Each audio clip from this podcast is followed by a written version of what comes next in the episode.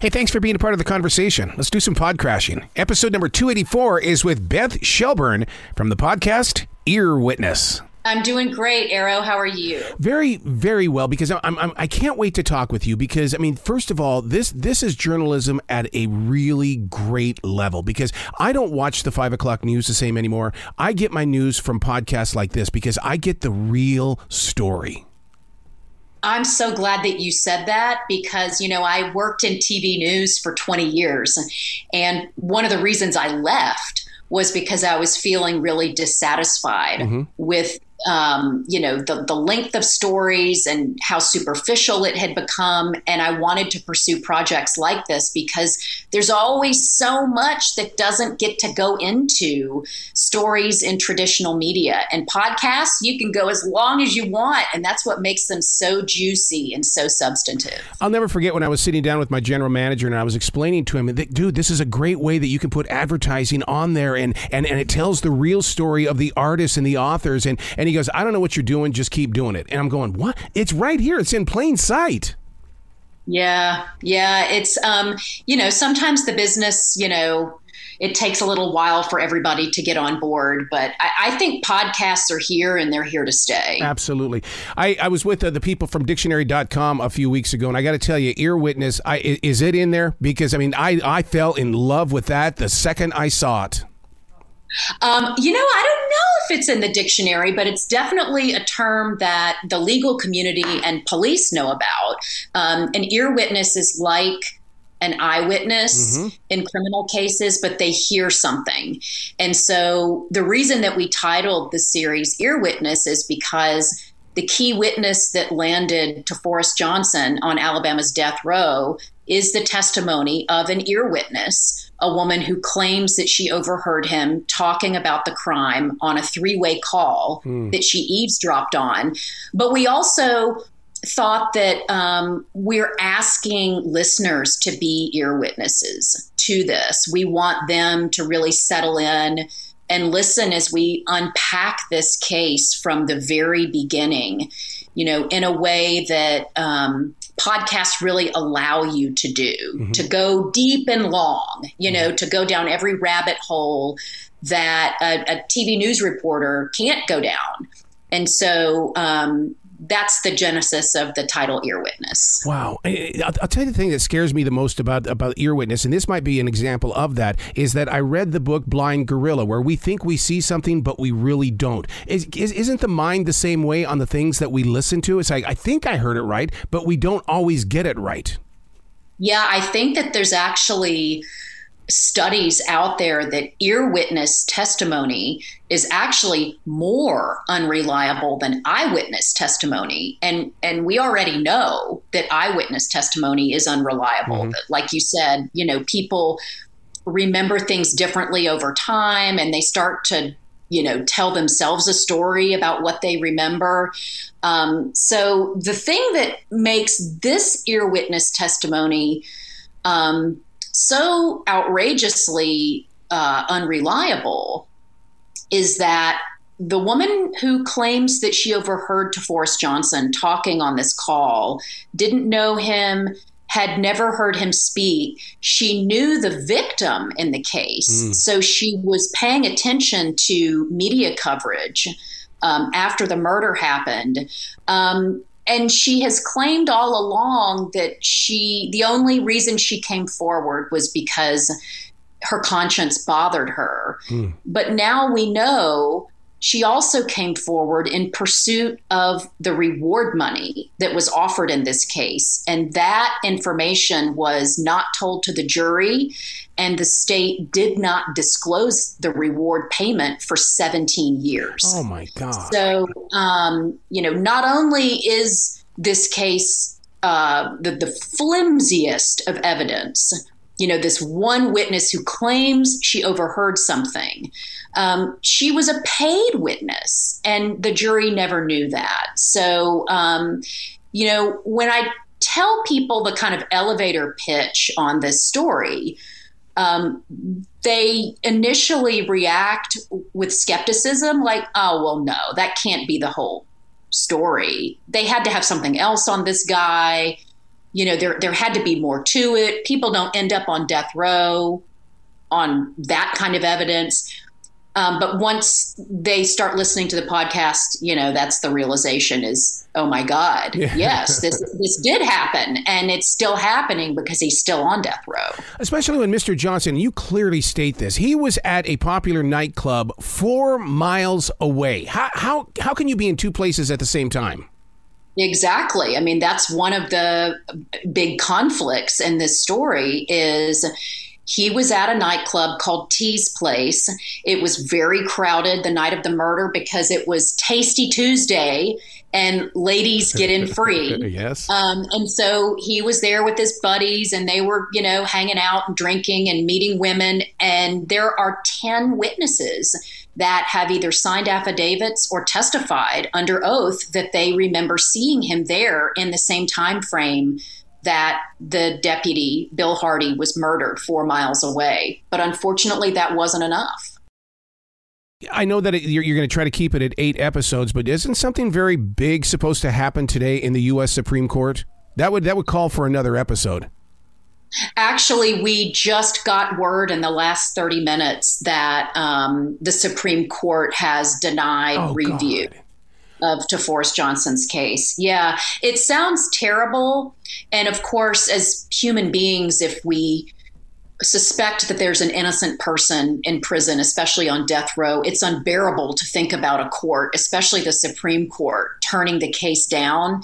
In reality, the Supreme Court takes up so few cases mm-hmm. that um, it was a long shot, and he still has pending appeals in state and federal court that he and his legal team will focus on. So it was a, it was, it was not good news, but I, it wasn't, it's not the final blow. He still has some legal avenues that his team is pursuing. Listeners need to know this is not an overnight thing that you jumped into. You actually started this journey in two thousand nineteen. We're four years strong into this. And I mean, I can't imagine what that what that news from the Supreme Court today said, uh, did to your soul, because a lot of your time and energy in building this story right there, that was, I mean, it was, I, I was expecting a victory today.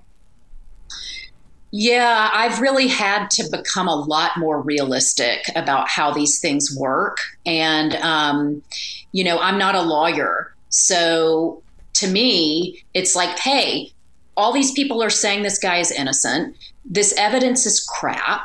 We're all in agreement here. Why is he still on death row? But that's not way the law. That's not the way the law works, you know, and and and one thing that I've um, really had to learn and accept up close and personal is you can't argue that someone is innocent. Like that's literally mm. not a legal argument that you can make post conviction. Once somebody is, is convicted and sent to death row, you know, the way that they have to argue or try to overturn their case is through these, you know, different legal claims and sometimes granular issues. So even if somebody is innocent and it's so obvious that they're innocent, you can't put that in front of a court. Um, that's not really a valid legal claim. And so that's why he's going after some of these other parts of his case that are equally appalling. Um, but so far, the system has said it's okay and perfectly legal. Wow. When you jumped into this podcast, or the idea first was introduced to you to do it, did you did you feel doubt in that moment, or was it when you started doing the investigation that all of a sudden doubt became something that you put in your heart? Um, you mean doubt about his guilt? Yes. Yeah. You know, I first started covering this case in two thousand nineteen, as you mentioned, when I was still working as a T V news reporter. Mm-hmm. I was at W B R C, the largest T V station in Alabama, and they sent me to court to cover this hearing regarding this undisclosed reward payment. I didn't know if Toforest Johnson was innocent or not. I really wasn't familiar with the case and didn't know a whole lot about it. And I I think I felt like most people feel when they hear the details. I assumed that there was probably more to the case than just this ear witness testimony. Um, once I covered this hearing and I got my hands on the trial transcripts and read through what happened in court back in nineteen ninety-seven and nineteen ninety-eight, that's when I realized, oh my God, yep. This guy really is on death row because one person claimed she overheard him talk about the crime, and that's it. And so that's when I, you know, I felt a shift within me that this is, this is almost certainly a case of actual innocence. And then the journalist in me really wanted to know, how in the world did this happen? Mm-hmm. How did this guy get caught up in this? And how did the state successfully get a conviction based on just this ear witness? Mm-hmm. And so that's really what we unpack in the podcast is um, kind of a reverse whodunit, with Toforest Johnson being at the center on death row, and we unwind how he ended up there and all of the steps that had to happen and all of the missteps. So this happening in your backyard, your your home state, the law. Now, now here's the thing. Do, do they know who you are? And do they know how you worked on television as a journalist? Because, I mean, it would be one of those things where it's like, oh, my God, here she comes. Oh, okay. Okay, you guys, this is what we have to do as a team. Make sure she doesn't get everything. You know, um, yeah, I started covering Alabama's criminal justice system in two thousand twelve, and I've done extensive reporting on our prison system, which is in total crisis, and the Department of Justice has sued the state over these just horrific conditions inside our prison system. So I think that um, I already had a reputation mm-hmm. of pushing back against, you know, the official story, because every time I did a story on horrific things happening in the prisons, the state would try to say, oh, nothing to see here. Uh, don't believe what these inmates are telling you. And then it turns out what they the inmates were saying was absolutely true, and then some.